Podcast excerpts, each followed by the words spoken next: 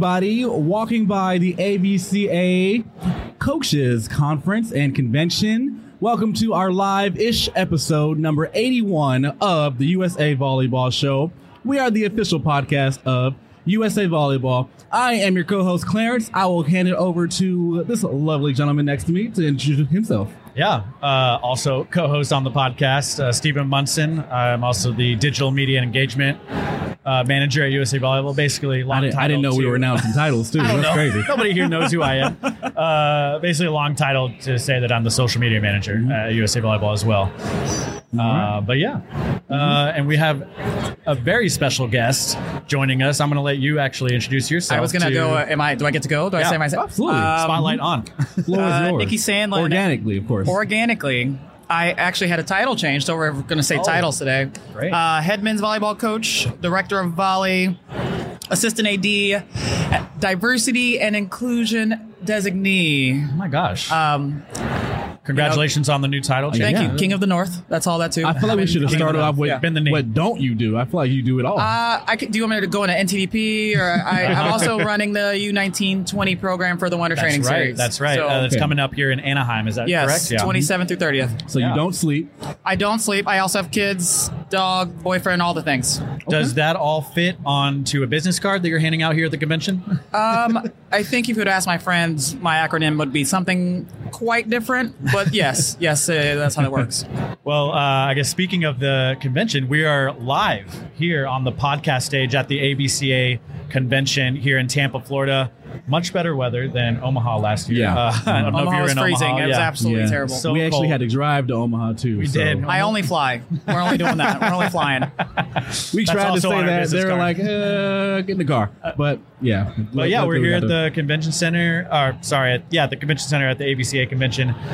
What uh, I guess this year are your impressions of the convention? Is it you know same old same old good reunion to see everybody? What what, what do you like about the Um, convention? I'll say this year in particular, it's it's been pretty good because I think this is the first time that we've been, at least I have been to a convention in warmer climate. Okay, yeah. So I, uh, the impression is a lot.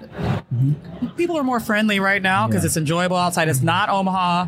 Yeah. Uh, Kansas City was great. Was Columbus say, was. what, what number year is this for you? Uh, my first convention was in 2012. Okay. okay. So I will say the two coldest was Columbus was like a snowstorm, and then Omaha last year. I've been to Omaha twice, and they both have been freezing. And this is Uh-huh. now some reprieve and the sun because I haven't really seen the sun, but it's been warm. we got here Wednesday afternoon and we saw like the last bit of sun, and then from, since then it's just been kind of gloomy and No, but this is this experience has been great. Um, I really think Tampa has done an excellent job Yeah. branding the championship as far as Yeah. the the wrapped buses, the um, engagement in the gym. Um, I think it's been phenomenal so far. So I no complaints. Yeah, the we were we walked by the fan experience outdoors outside of the arena uh, for the semifinals. That was really cool too. That I, that has not been something that I've taken place in, and maybe I just don't know the infrastructure of the other cities. But Yeah, I would love to come back to Tampa because Yeah. it is a fan experience. It is Yeah. you know engaging the athletes, um, the recipient or not recipients, uh, the convention goers. Right. It's a all inclusive kind of thing, and I don't know if I've actually had that experience at other cities. Yeah. If that makes sense. Right. I mean, Tampa specifically really knows sports. I mean, Tampa Bay Lightning, two-time Yeah. Stanley Cup champions. Um, I'm a Blues blanking fan, by the way, soon so I- I'm, I'm okay with that. I'm that. a Kings fan slash Okay, Avalanche okay. fan, All right, so all right. you know it's fine. But you know, We're okay. this is a very central hub and a great hub to have you know sporting events there too. So Mm-hmm. that fan experience outside was very great. They had a projector outside and everything, so they're Yeah. doing doing good things too. And the, the matches last night were yeah. I was gonna say really impressions good. on the matches. The impressions good. on the matches is I uh, I'm in awe. Um, I'm really, uh, granted, I'm leaving tomorrow, but I'm really excited for the championships on Yeah. Sunday because, um, of course, I feel like it's evil versus evil. No one wants anyone to win. It's The like ah, powers, right? Yes, Yeah. ah, it's Texas. We don't want them to win. Ah, Nebraska. We don't want them to win. But Yeah, it, Stephen's it's from Dallas now. Be I was gonna say, I'm Okay. a, well, I was gonna say I'm a Cowboys fan, so I'm used to that as well. But no, yeah, No, it's no, it's it's going to be like the the battle of the Titans Yeah. tomorrow, and I think it's going to be uh, a championship for the ages. It's gonna be phenomenal. I'm excited for it. Yeah, it's going to be a lot of fun. We'll be we'll be here. Curtis and I, our producer, will be here for that. Clarence I have to- Mm-hmm. has to leave, go coaching uh, in Denver. Okay. Uh, we'll miss him. Yeah. oh well, we'll have fun. I hope my teams win because they know I'm coming back for them. So we should. Uh, There you go, yeah. We should be able to pull it out. But I mean, I think you know, great conversation. Way to kick things off. Yeah. Um, let's let's talk about your history. Uh, Okay. How were you introduced to the game of volleyball? What got that started for you? Um, my dad played adult league volleyball, and Adult I was a very big basketball player. Um, fourth, fifth grade on doing AAU basketball, and then I would go to adult leagues with my dad. I'm from St. Louis, Missouri, and I hate to say it like this, they run less. so I was like, man, all this running I got to do in the basketball uh, world. No, and it, it's something that I, I took a hold of, and it was, I, I maybe burnout took its place for basketball because it was the, my first love, and then the running. But then I was like, I could be good at this. I, it is something that I enjoy, and the competitiveness, and you know, my if you would ask my family right now, they're like, you made the wrong choice. But I, if you're looking at my life in the grand scheme of things, I, I'm, I made the right choice actually. Yeah.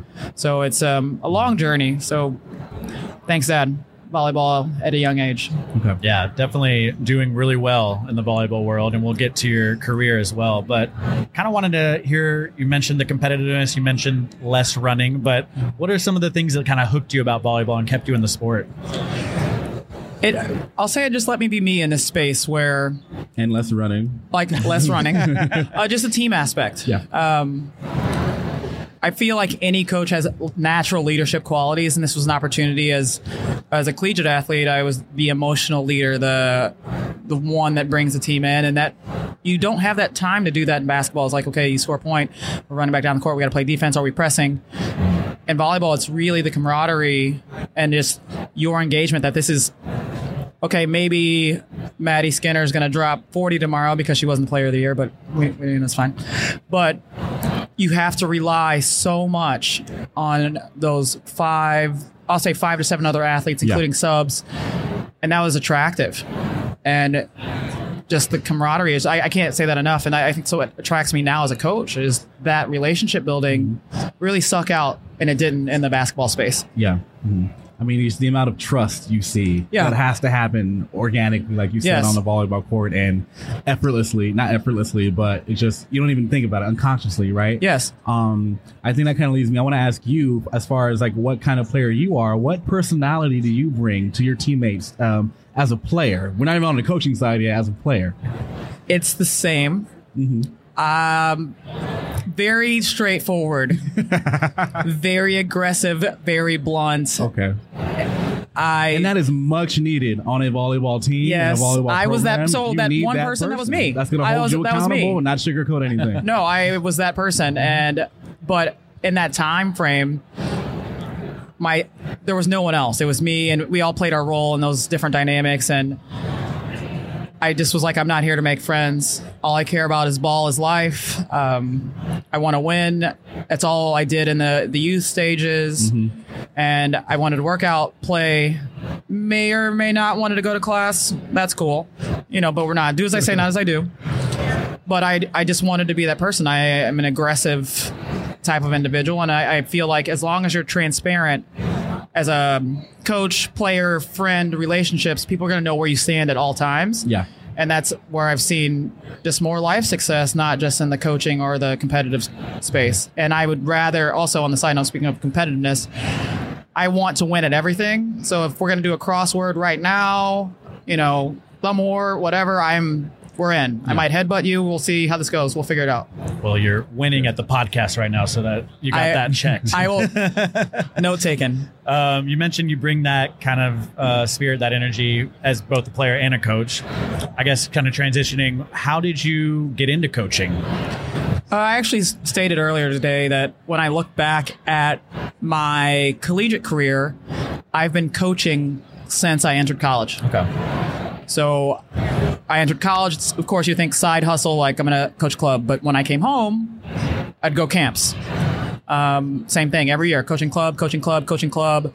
I was the athlete that stayed, didn't go home. I did all the satellite camps. I went across the state with my coach and I really loved it. And so by the time I was able to get, um, I guess you would say, a real job, I felt lost in that space of now what? You know, this isn't sports anymore. This isn't the camaraderie, the relationships, the road trips, the competitiveness, the real drive about it. And to be honest, I got fired because I am in in or out. That's how I, I look at my life as far as I'm all in.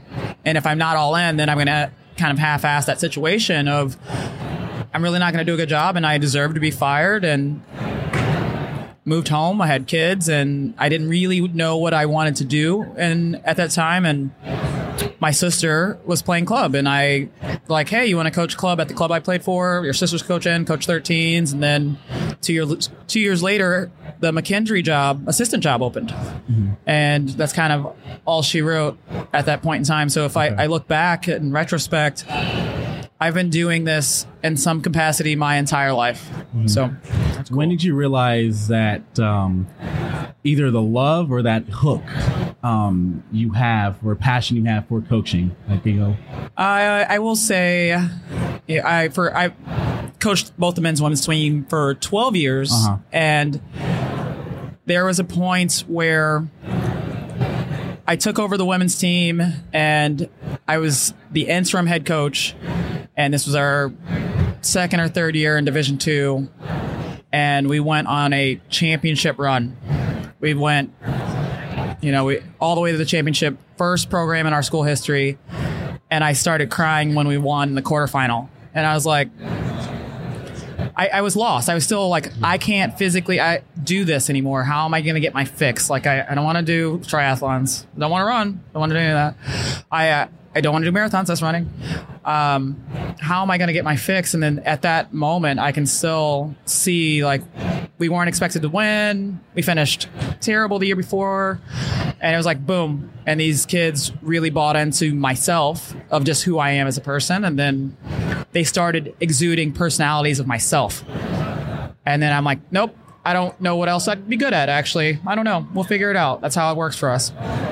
So it's I'm they're stuck with me forever in some capacity now. I love that. Yeah. So you you mentioned uh, you started off as an assistant at McKendree, Mm-hmm. uh, found yourself in the head coaching role with the women's side Yes. first, and uh, at that same year, that was the second year of the men's program, okay. and I was the men's head coach, the women's assistant, Oh, I got and it. then Okay. I became the interim women's head coach. And like, you know, we like you a lot. Do you want to do both? And I was like, yes, yes, I'm in. so I, I got sucked in that so way. right away. You were All like, in. Let's I'm in. it. I, Yeah. I, and at that time, and talking about wearing a ton of hats, I did men's head coach, women's assistant, boys 18s assistant, girls 18s assistant, and then I had two kids under the age of six at the time. wow. Wow. Just How out here to grind. How do, how do you do it? You just the love and You cry a lot, actually. Um, but you know, it's it's worth it. Um, I, I tell a lot of young coaches of like, what's your why? yeah. Like, figure out your why, and in that space, my why is it, it's transitioned. Where competitiveness, like that's never going to change. But then I started creating these relationships with the athletes and the coaches that now I call my friends. That I'm like, I don't want to do anything else. Yeah. I, this is different than any other landscape in the business world, and it's it's um, addicting. You can't get away from it. So do they need any other coaches at McKendree, or are you just going to take over all the sports programs? I Actually tell our basketball coach, "Can I be like the Matthew McConaughey Uh, director yeah. of hype because I am a aggressive person." love that. and Sitting on the bench and yes, everything. because he. I want. Have you seen the Key, Key and Peele. Obama translator? Oh yeah, yeah, yeah. yeah. Uh-huh. Our basketball coach is this super nice guy. He's Oh six ten, and I say I want to stand right behind you and be like, all right, this is what he actually meant. Mm, I, right I want to be that person, and so I, I always go in and um, I play this song every time they win. So I'm like, can I get a polo, quarter zip? Yeah. I can sit on the bench. What do you need? I'm here for it. So uh, I try to work my way into a lot of spaces. So can't say no for some very reason. strategic. I Yes, I Mhm. I know where I fit. Yeah. But I mean, obviously, like you, you have a very large workload, right? And uh, it's got to be mentally straining. How do you stay mentally tough? How do you push through those challenging points. And I, I mean, speaking to you, I can already tell that what you do and how you do it is very inspirational to all of your athletes. You got a bunch of mini U's running around I- on the court. I- I you do, thankfully. So, like, how how how how, how do you lead that charge? How do you just keep a level head? I will say at the beginning of the like my head coaching career, it was tough. We lost a lot. I created a program. I took over a program. I was still figuring things out as a, a young coach, and um, I thankfully have a great familial system, and I have a, a great friend system. Um, I'll tell a quick story that kind of will give you a little behind the scenes. Um, as a female head coach in the men's landscape, I had someone tell me that I would never get another job offer because not my work ethic, my character, anything like this, because I'm a woman. But wait, wait, wait no, no offense, no offense. So we're good. No offense. We're so cool. So I, um, I cried myself to sleep at night at my parents' house, and I'm not a crier by any means. I'm, I'm the son my father never had. I'm not the emotional one. Um, the next morning, I'm puffy eyed. I'm in the bathroom taking a shower, getting ready for game day. And my mom, who's one of the strongest people I know, she comes in the bathroom and she's like, What the hell are you crying for? I'm like, Nothing. Wiping my face. Like, I'm good. And then I kind of give her the story of, Hey, this is what someone said to me that I would never do any amount to anything. And this is year three of the program. And she said, They're right. And at that point in time, you're thinking, like, I just want, like, we're good. I'm not a, a big hugger, but I'm like, are we okay? You're gonna be fine. They're wrong. And I wanted to like co-sign with how I was feeling. And she's like, you're right. You have to be better than the best. You have to be your black female head coach who is entering this landscape that they don't know anything about you. Maybe you play Division One volleyball, but that doesn't matter to them. You have to be better than the best. And that, and I tell my athletes now, like, it's sometimes not what you need in the moment, or not what you want in the moment, it's what you need. And I needed that little swift kick. And I thankfully have friends that remind me of like who I am to them and who I am to the people around me. And I have this support system.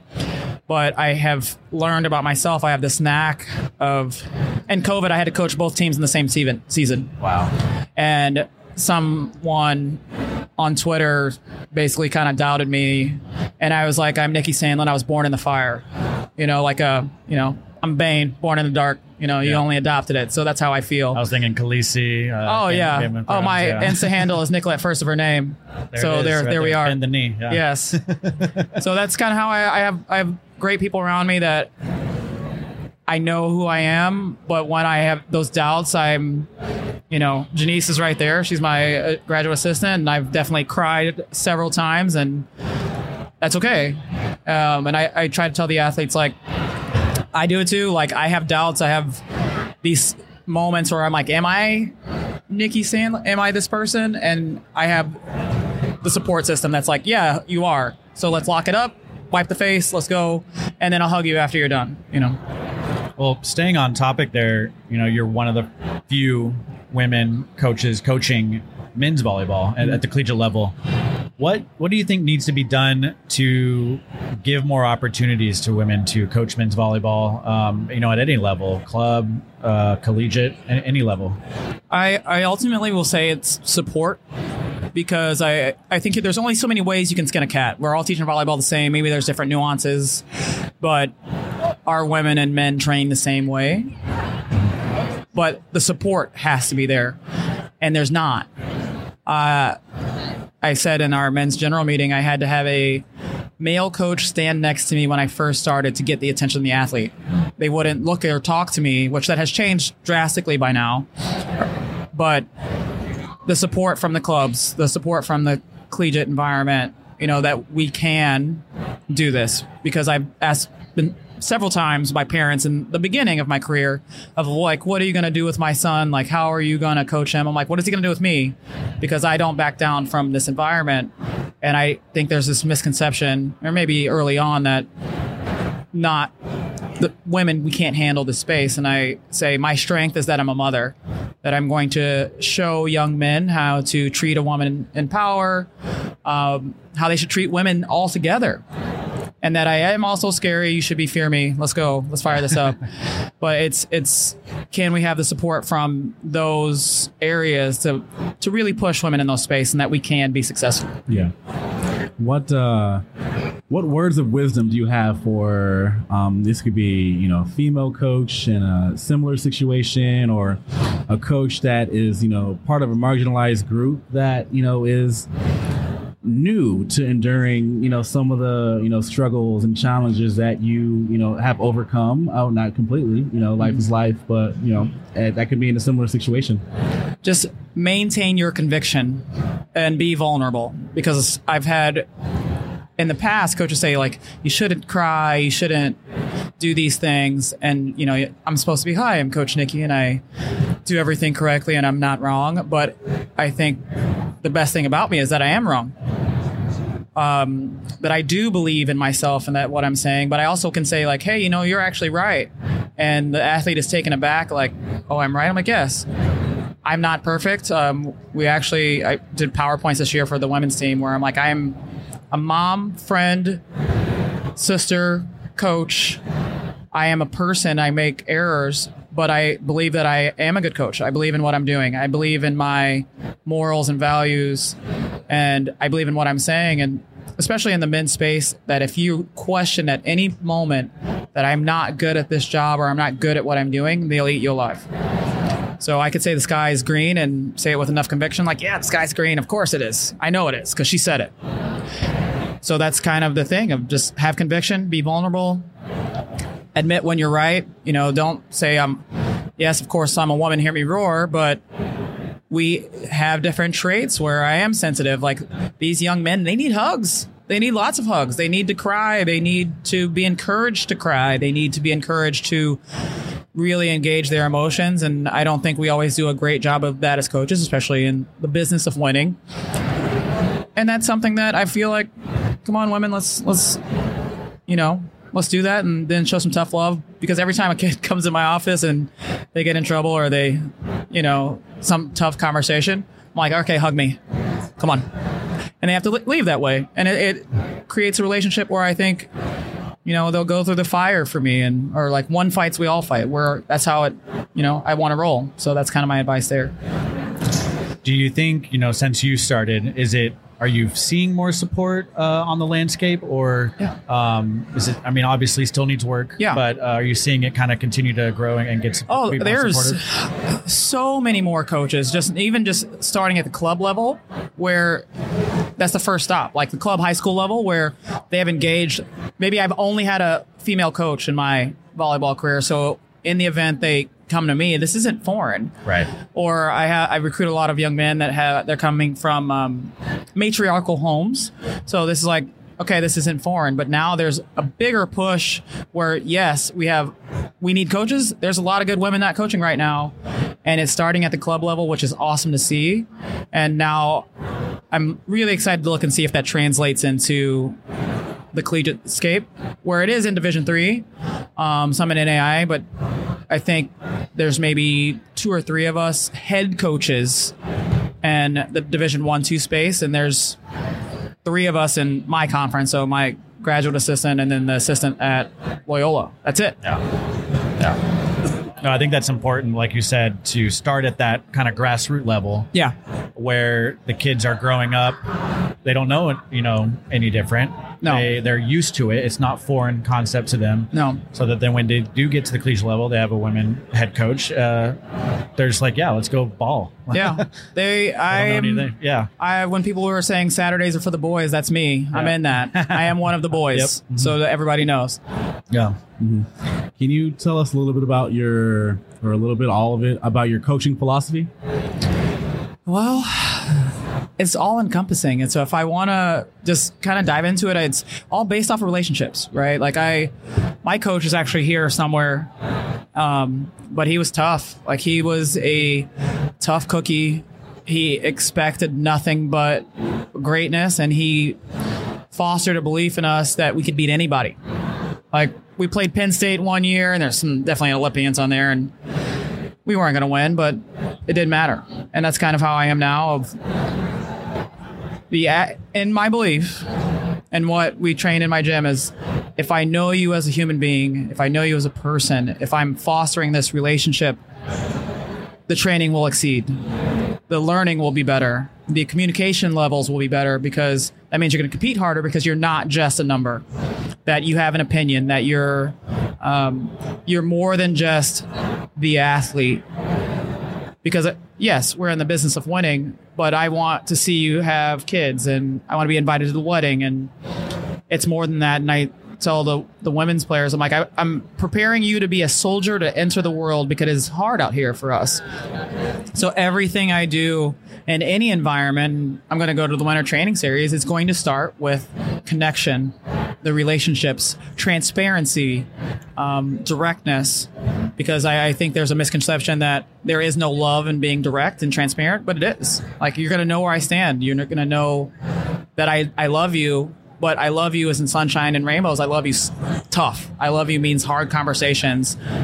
And then there is some sunshine in there. There are a lot of rainbows, but that means I'm have the willingness to go above and beyond for you. So that's where I leave it. Uh, I guess kind of talking about your season with the women's program. How how did this year go for you? Yeah, the, we went 15 and 12. Our unfortunate, just like a lot of other people, our best player tore ACL at the beginning of season, but I was so impressed with their level of perseverance.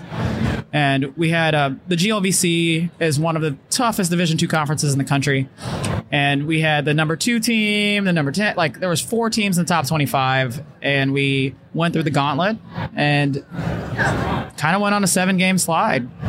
But we're like we can run the table and we won out the last eight of the 11 and it was like how many teams win on your last game? Not many. And so it was a lot of smiles and they trained really hard and they really embrace some new concepts that they're like because i open practice they're invited to come to men's practice. They come sit cool. hang out Yeah, and see the differences. Can you learn something? Yeah. and they really grasped some of those concepts in the gym and it was really exciting to see the translation of you see what i did? I did that. We practice this. But it was a, it was a good year. Yeah. it was definitely a good year. Um, does your coaching style, or you know, just uh, not style, but you know, does your your kind of way of coaching different compared to, um, you know, coaching men versus women? if you ask the men they would say that i'm nicer I kind of believe that. they Uh huh. but it, it's funny like the the women want to dance and like the guys also want to dance but it's different it's completely different Uh huh. but I say this all the time as being a former club player, they're not teaching us the same things.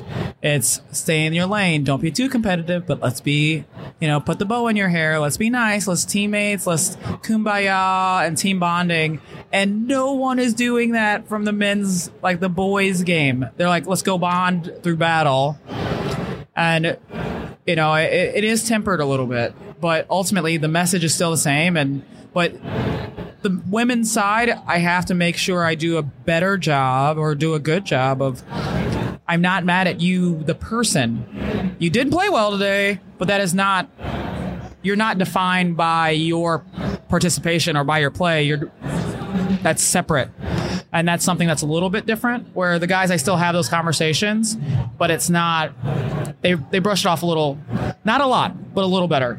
So That's interesting you say that. So I'm uh, I coach on the club level. Um, I have a 16s boys team and then a 17s girls team, and I also oversee a uh, high school program. I'm a varsity head coach there for girls, and I feel like it's a little bit of the opposite of what you're saying for me, where it's like I can be a little bit harder on the girls because they know where I'm coming from and um, they know I'm going to hold them accountable to the standard that they want to play at, and it's the same thing for the boys.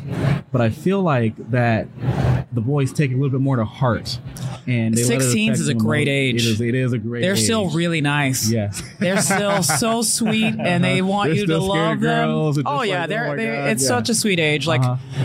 I, my daughter is 16. She plays Mm-hmm. 16s club, and they're still still like that super sweet. Like, we just want to learn, and we're excited to be here. But when you're thinking, I get into that 17s, 18s, I'm getting, am I recruitable? That stress comes in. Right. Um, I I think it changes a little bit, but there's some. You, I firm believer that you can't treat every athlete the same. It is. I have a young lady on the team I can think of right now that I could give her the work. I can give her the business, and I am like, "How do you want this?" And she's like, "Just give it to me." She takes it, and she knows it's not There's always that one about her. Mhm. But then there's still guys on the men's team that I can't. Like I I would never in my mind just communicate the same way and the I am direct but there's varying levels of Yeah, directness I, I hear you.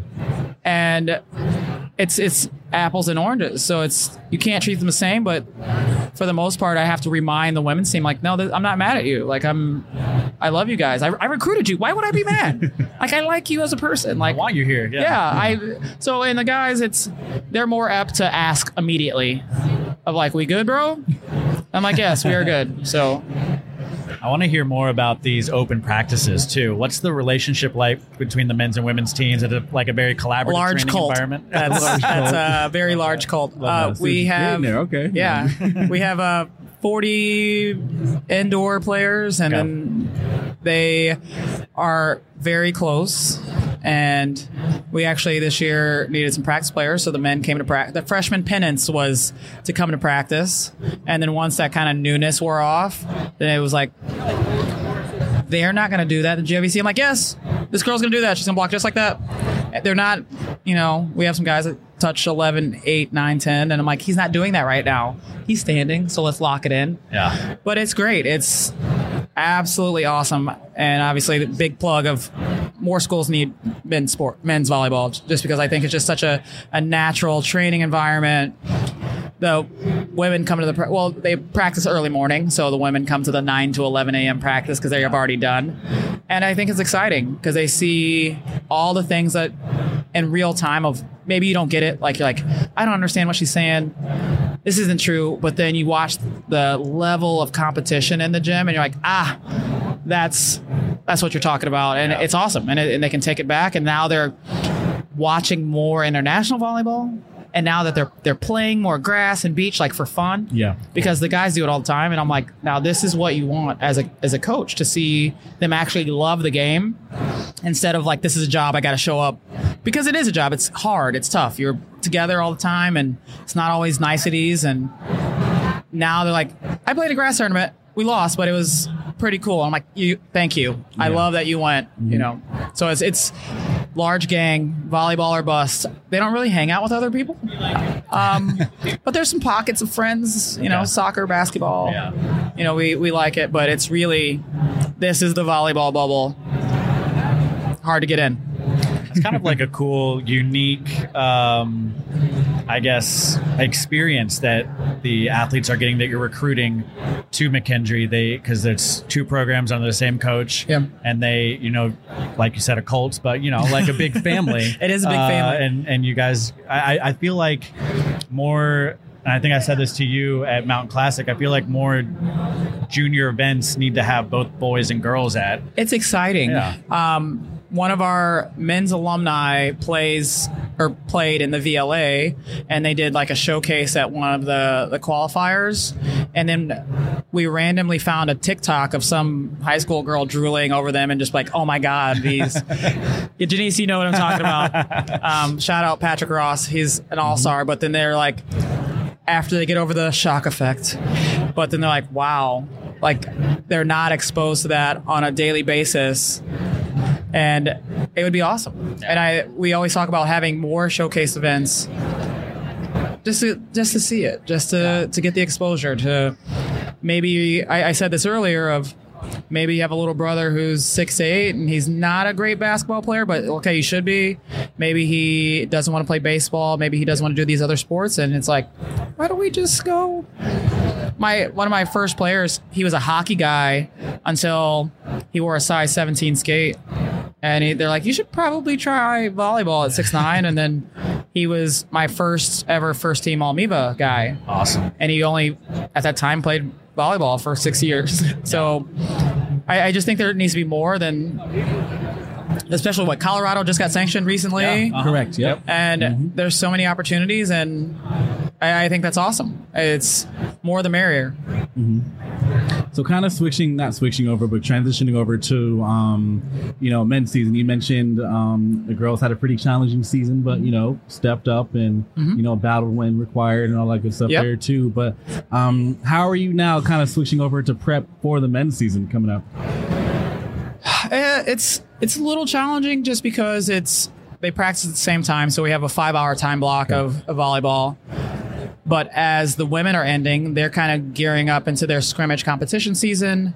And then for me, it's hit the ground running. We go recruiting, uh, convention, then I'm going to winter series, and I land the next day. We start preseason. Wow. And so right now I'm trying to use these next couple of weeks to get odds and ends together, of practice planning, and um, I've been watching video on planes, you know, recapping from the fall. Uh, I will say the men are way more needy. They call me all the time, which I accept. I love it because I love them all. But if I get a random FaceTime right now, I would not be shocked. and they don't want to. Call, they don't want to just text. They You want have to to answer it If and you tell them. it, you you- answer. you know, thankfully I put on my do not disturb, so I will not get one of those. but no, it's a, it's, it's, it's a. I've have, I have it down to a science now because this is year twelve, but ending, I need like three days of a break, and then I'm good, and now we're back at it. Yeah. What are your, I guess, favorite things about coaching at McKendree, and maybe even specifically each program too? But what are your favorite things about coaching at McKendree? the people. Um, small school, and obviously I've been there for a while, and I've seen coaches come and go, but I have, I am valued. I'm heard. I am an, A, I'm an AD now. Like, I they let me achieve my goals. They love my kids. We have, I I guess you would say, kind of the luxury of freedom. And when I say freedom, it's I am put in a space to do the winter training series, and it's not hey, why are you not in the office? Right. It's we know you're working. We know you're representing us. We know that we're putting our name in different spaces in the country, and and in turn, that's great for the university. We're getting kids from all walks of the nation. Uh, but I love it just because of I get to be who I want to be. And I think as a coach and you're in the profession, that is a prerequisite for any job. And my friends, when they call, like, I'm thinking about this job, I'm like, are you happy? Check. No? Okay, you're not happy. Okay, now next step. That's the, always the first question. I'm happy. I wake up in the morning and I don't feel anxious about going to work. Um, obviously, there's up and down days, but I can tell my athletic director, like, hey, I'm having a really bad day and I'm going to stay at home. I'm at work. To help and he, all right, I'll check on you later. And that's the relationship. It's a, again, relationships. That's everything for me. How do you uh, continue to uh, instill um, diversity, equity, inclusion um, into your program? Just Well- overall.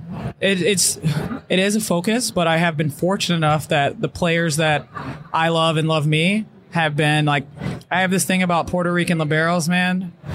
I, I love it, and right now we have a great a transfer. Um, we had a young man who did great things for us that just graduated. We have an incoming freshman, um, and then you know we have two other really wonderful liberos as well. But I think you representation wise, you attract people that are similar to you. As far as like, there's only a few brown people out there playing volleyball and playing for this lady coach that I maybe have had at camp and or at USA, and they want to be there. I want them to want to be there, and that has seemed to be the kind of mo. So yeah, I, I am very aware of that space, but you attract kind of I guess you would say people that reflect yourself. And I've been fortunate in that in that way. So Yeah, kind of staying on topic there. You're the chair of the AVCA Diversity Development Team. Can you talk a little bit about your role and and with that team, and then yeah, what you guys are doing? uh, our for the AVCA, I am uh, the chair for like the recipients, where our focus is programming, scholarship, and the award system. Because as we know in this profession, it's not about what you know, it's who you know, and this is giving coaches that are predominantly like first time attendees to attend the convention because a lot of programs can't afford to send this person here. And then how am I supposed to get a job? How am I supposed to improve my skills? How am I supposed to network?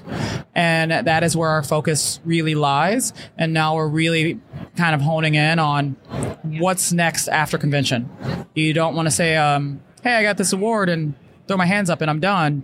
It's can we have programming? Um, really encouraging coaches and pockets of the country to say like, hey, you from Colorado, like, welcome to my gym. Like, uh, I coach at UCCS, and I'd love to. Just that doesn't cost money.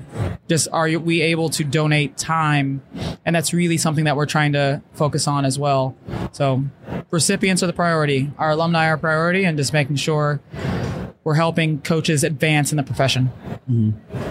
Um, retention, big big question there, big item there. Um, how do you how do you go about retaining these athletes? Uh, and uh, when I say retaining, it's retaining their love for the game, retaining um, what they've learned and their passion, so they either you know continue on with it with whatever you know career they they move on to, uh, whether it's volleyball at the professional level or whatever it is, or um, you know retaining it to pay it forward to someone else one day. You know, because I know as a you know player growing up, I know what I didn't have for my coaches, and I'm all about trying to pay that forward to the next person so they have better opportunities and more opportunities than I ever had. I, I I'll go back to what I said earlier about we all know co- when we're coaching we're in for the business of winning. Yes. That's we already know that. That's already given. But especially kind of in the latter years, and it's always relationships have always been a priority, but my job is to prepare you. And with along with that is really, really honest conversations of happiness is really relative. I, I actually tell my daughter this, and I, she's like, "I'm not you," and I just, I'm like, "I'm not happy all the time. It's sometimes like I don't want to go to practice. It's something I have to do today, and acknowledge it. And then I really encourage them to, when you leave the gym, shed it, shed this space. Like uh, I use the word compartmentalize a lot, which for the longest time, no one ever told me they didn't know what it meant. They just kind of were like, uh huh. And I'm like, are you able to say volleyball's in this box? That's it. School's in this box. Social. And I have over time done a really good job of putting things in each space, and there's some overlap. That's how we have had the opportunity to retain our athletes and have them still love it. We incorporated actually the past couple years of mental health days where they get two mental health days, no questions asked That's awesome. and there are more athletes that are like and I don't want I don't want to know. If you don't want to tell me like I'm not good I'm not coming today. I'm going to take my day. And that has helped with their mental health. And it- same thing I am also extremely vulnerable and saying like I unfortunately I had a um, I had a player die in 2019 and my best friend and assistant coach died in 22 I think 22 or 21 or 22 and I am very vulnerable about the stages of grief and where I'm at, at as a person and it's very cute that somebody I love Red Bull so I'll get a mysterious Red Bull on my desk or a text saying like I'm here for you if you need me. I'm like, what are you going to tell me? Like what life advice are we going to do right now? But I appreciate that. Yeah. Or I get the you good bro text like I get a lot of love. I have athletes that have come to my office and the and I've been in the verge of tears or in tears and they just and they're the guys are huge. So I have a, a memory of one of our six eight opposites and he we we do the black women hugging rock and they but that's means that it's more than just volley that means Yeah. there's love there and even if the kids do transfer Yeah. they're always a bearcat you're always welcome to the gym obviously there's the handful that may not go about it the right way but i'm always here to help you if you if i say happiness is the paramount of your life and if you're not happy here let me help you and they're like actually i am i'm not but I'm like, okay, how can I now change gears and be a resource to you to get you where you need to go? And I have thankfully had more success with that approach and still being who I am. But also like, hey, I'm not good. You don't have to be good all the time. We're we're okay, and you can not be good in this space, and let's just make it through the day. And I don't think we actually acknowledge all the time. Like we just need to get through the day, and then tomorrow's new.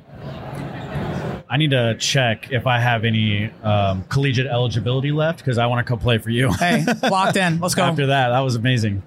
Yeah. Um, uh, kind of, I guess, a little bit still on topic there. Um, volleyball community is big, but it's a small community. It's tight. You know, everybody knows everybody somehow. There's a lot of connections. What can, or I guess, what challenges are minorities still facing in coaching, and how can the volleyball community as a whole really help and support with that uh, and help move that forward? Uh, it's all about think of it as a, a player. There's team people on the team that you have a little click with. It's the same as coaches. Yeah. it's the same the whole time, and it thankfully, at least in the men's space. Um, shout out Dan Friend. He's my homie, head coach at Lewis. He extended the olive branch right away, and that has blossomed into a beautiful friendship. And I will say the Midwest coaches were very quick to where this is our brotherhood. And then I went and worked a camp and shout out David Kniffin, love him too. And I threw myself out there and I was like, hey, I'm afraid. I don't really know you. I think the West Coast coaches are kind of standoffish. And he's like, nope. And he put me in a position to be successful at a camp and spotlight me. And I'm like, I just needed to put myself out there. And it's scary. Um, I think, as I mentioned, I'm a, a rip the band aid off type of person. Like, let's get over with it. But I, our willingness as coaches to be approachable, to be available, to take a text, to take a phone call, to do any of those things. And I, I scary space. It's it's terrifying, and I I don't think there's an easy answer to it. It's just you got to make up your mind and yeah, actually just rip the band-aid off and be like, "Hi, I love you. Can we be friends? Can I help? Can you help me?" And might be a little creepy, but it'll turn out okay in the end. I like that both sides of it. You know, as a coach here, be approachable to those to those conversations, those um, meetups, those, uh, and then the other side of it is don't be afraid. Rip the band-aid off. Just do it. Take you got to rip the faith. band-aid off. Yeah. I definitely approached David Kniffin at a USA camp. He was the head coach. That was the first time I was working with like the top group, and he said he was walking to the convention center, and I was like, "I'm gonna walk with you." And he didn't know me from Adam, and I said I was afraid of the group. Like this is my first time with a real kind of big group. The coaches are awesome. Like they're high level coaches. The kids are the best kids in the country. And he's like, "Okay, what's your fastball?" And I was like, "Okay, I'm good at this." And I will never forget. I we have a meeting, and I see two of the kids in the hallway, like with flowers, and I'm like, "What are you guys doing? We're not here for the girls." Like, because it was a boys and girls camp. I'm like, "We're not here for the girls. What are we doing?" Like, get in the meeting room. You know, I'm, I'm hardcore, and they're like, "We're these are for you," and I'm like, "What?" Because the, the night before, he let the boys have their one-on-one session with just me. I had 55 boys get to Q&A and hear my story and Awesome. that turned the tide of opening day and they went on and bought me flowers the next day. And then I go into the meeting room and everybody's like oh uh, I'm like I don't like this but I like it a lot. I don't like this. But I was like why do you guys have flowers? Like who are these for? Tell these girls to get away. We're here for volley like no well, this is for you. We love you and that was he did that That's cool. He put me in that spotlight and I am forever grateful and I don't know if he ever thinks about that but I wouldn't I honestly don't think I would be running another program again if I didn't have that opportunity and then we got to coach together that weekend and forever grateful and I always try to go to an event and find him for dinner or like connect with him and now we're going to play at UCI this year so it's Cool. it's awesome I don't know David Kniffin very well, uh, but talked to him a couple times. Very nice guy. Uh, what I fun memory from him, just a side thing here. Uh, the high performance uh, championships Yep. used to happen in Fort Lauderdale. Yep, he would always where was at. rollerblade from the hotel. Oh, to he had the his con- rollerblade. That's what we were doing. He had his Yeah. rollerblades, Oh, so and cool. I was like, "Can I walk with you?" Walk? Yeah, and it, he did. So that's so cool. actually, Amber Williams, she played for me this year. She's a demonstrator. that's awesome. Full circle there. yes. I know. Man, um, total side note, I am totally like Stephen said, I'm very inspired by Oh, just thank you. your your storytelling ability, your coaching philosophy, um, just how you carry yourself as a leader in the sport of volleyball. Thanks. Um, I love taking these kind of mental notes and uh, just applying what I can to like you know my own programs and teams too. So Oh. just want to say like a total side note, just thank you. Thank you. For, for I appreciate sharing that. I like I said, I could always talk. I got all the things. I'm ready for them. Um, let's just talk. Let's keep talking about the uh, U19 team. Okay. Uh, U19, U20 team. Um, at the time of this, you know, release, it'll be the new year, and you'll Okay. be um, head coaching the boys, right? Yeah, I will be head coaching the U19, U20 training series in Anaheim. Correct. I did actually this is my third one. I did um, summer and then I did the previous summer. So this is now kind of new group, Okay. some new faces from this past summer, but Yeah. I'm really excited about it. It's- I always think the winter training series is the best camp. Can you talk a little bit about those expectations? Um, I, I really love what NTDP is doing now, and I really like because I'm such an organized kind of person, where it's we're really focusing on the themes of camp of like float serve reception and float serving because it's taboo. Boys don't float serve, but uh, this past summer we we called it Float Serve Nation, and I said at the beginning of camp where I'm like, there is no spin serve here. To send my team to that because they don't. Hey, listen to here in. Float Serve Nation. No, they and I'm like, this is we're gonna actually train floating. Yeah. Everybody doesn't have to spin.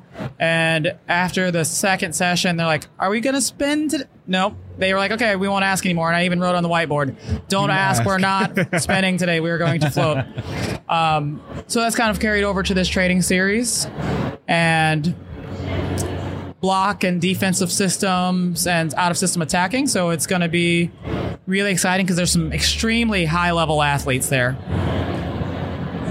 So what? Um, I guess you mentioned the training series as being like one of your favorites. What, what about it is is so great for uh, for you personally? I get to spend three or four days with the best athletes in the country. Okay. Uh, they are not coming to my program, but it's exciting when we play these programs and they're like, Coach Nickie, what's up? and I actually had a, a colleague of mine, he is the strength coach at UCLA, and he's like, The volleyball guys know you here.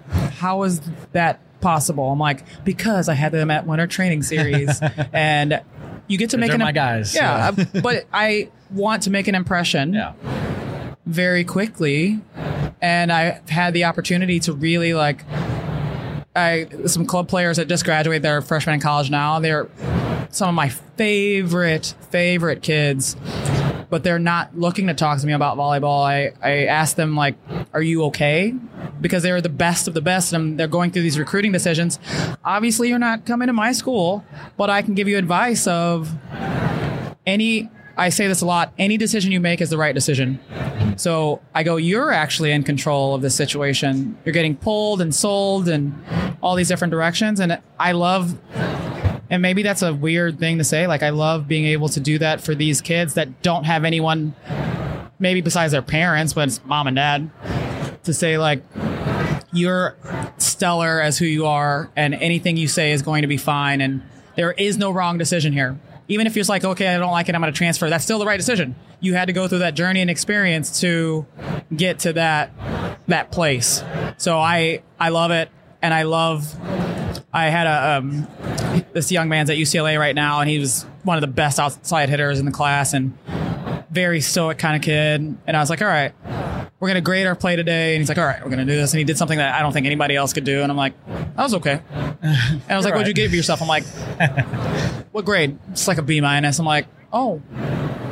Oh, I have a video on my phone of uh, a young man who I believe is going to be an Olympian one day, and I told him that. I'm like, remember, Coach Nickie said it here first. Yeah. And I was like, "Can I get a T-shirt?" And he's like, "I'll give you way more than that." I'm like, and I I got his I have his first real serve on my phone. Like I kept it from camp. Cool. And it like first ball was under the net, second ball was to the back wall, and this third ball was a bomb. And I'm like, and he had braces at the time, and I'm like, we did that together. Yeah. Don't forget me, okay? When it's like 2032 and you're the Olympian, I want my T-shirt. That's what I want. So that's those are the connection. That's why I love those things because they've probably been either coddled or not pushed enough because they've always been the best, and now I'm here to give you a little love for four or five days, or maybe a week because of summer and winter. And I love relationships. That's uh, that's like the you guys know Pee Wee Herman. Like Oh yeah. Uh-huh. when they're like the word of the day is relationships, and then somebody says it, and I'm like ah, relationships. That's how I feel. Yeah. Um, would you say that um, what you kind of talked about being that you know supportive mentor, um, you know, someone who's going to hold someone accountable, but you know, be them for them when they need, you know, something off the court. Is that would that be your your favorite part about being a coach overall? Oh, or yeah. specifically within the I love- TDP program. I love training, but I think as a coach, the off the court, just off the court stuff is my favorite. It's very emotionally taxing. I, I will say that. It, I, I I may give too much of myself because I am always trying to relate by by story, and I have definitely had some offline conversations with athletes of like my mom has gone through the same thing you have and you have to fail to succeed. And they don't know. They just look at you as like oh this is coach nickie. Like you know this is her. She's this pillar of this defining moment.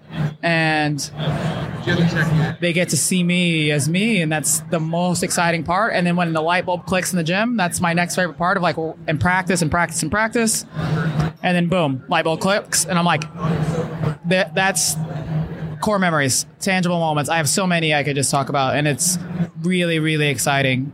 Like my old assistant, former alumni, he just got engaged, and I got the the pictures, and he took me out to dinner last week, and I'm like, I love love, I love you both. I'm so proud.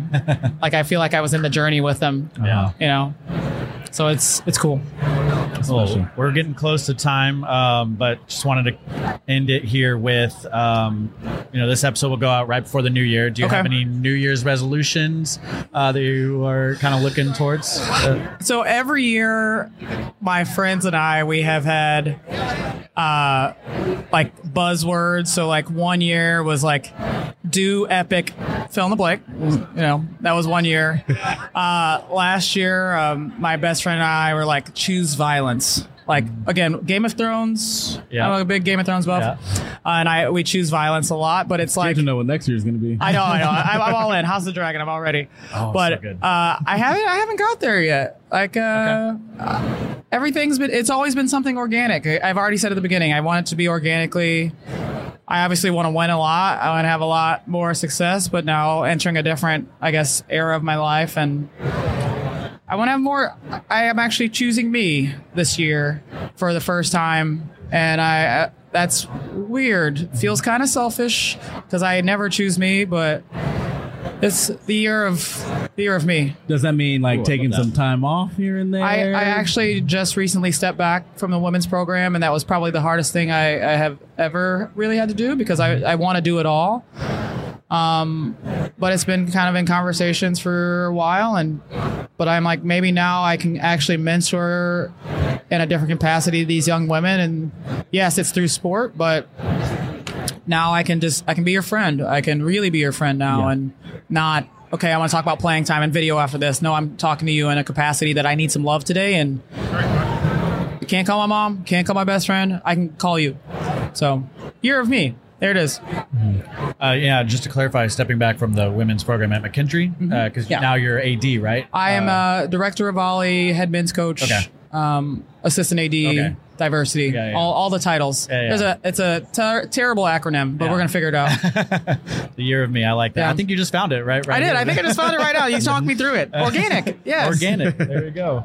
Well, Nickie, thank you so much No, for taking the time awesome. to sit This down and talk with us. Uh, anything else that you'd like to share, or talk about before we let you go here and wrap the I don't think we have enough time. I don't think we have enough time, guys. I, I can, as uh, my GA said, I can ramble for a long time. We don't want to go. We don't want to go down that rabbit hole right now. I think she rolled her eyes when you said that. We're gonna walk away and come back tomorrow. Nikki's Okay, still gonna be I'm here. gonna still be here. I'm gonna be here. I love it. Awesome. Well, thank you again. No, for thank you for time having to me. chat with us. This was awesome. awesome. Uh, and yeah, this has been the USA Volleyball Show, the official podcast of USA Volleyball. Uh, you can email us at the USAV Show at usav.org. And yeah, we've got a little bit of an audience here, and uh, people walking by. Uh, This is the best part about the live show is Yeah. you see people and you just like kind of like, wave waving. off camera here. It's funny Yeah. to see like who's kind of engaged and who isn't too. And then It's a couple double takes, like, what are they doing up there? Right, what are they right. talking about? I, I, I appreciate it. I, I little taken aback because she's Yeah. like, it's going to be in the marketplace, but not in the marketplace, in the front. very close. But yeah, Uh, fun times here in Tampa at the AVCA convention, and uh, I guess uh, the the championship will already have happened after this, but uh, definitely looking forward to watching that too. Yeah. next coming days. I'm excited. I'll be on my couch. I'll be at home. I appreciate that. This is the USA Volleyball Show, the official podcast of USA Volleyball. This has been the USA Volleyball Show with Clarence Hughes and Stephen Munson, produced by Curtis Ward. Our content producer is Laura Fawcett. Our marketing lead is Bree Jaycox. If you enjoyed this podcast, be sure to rate and review.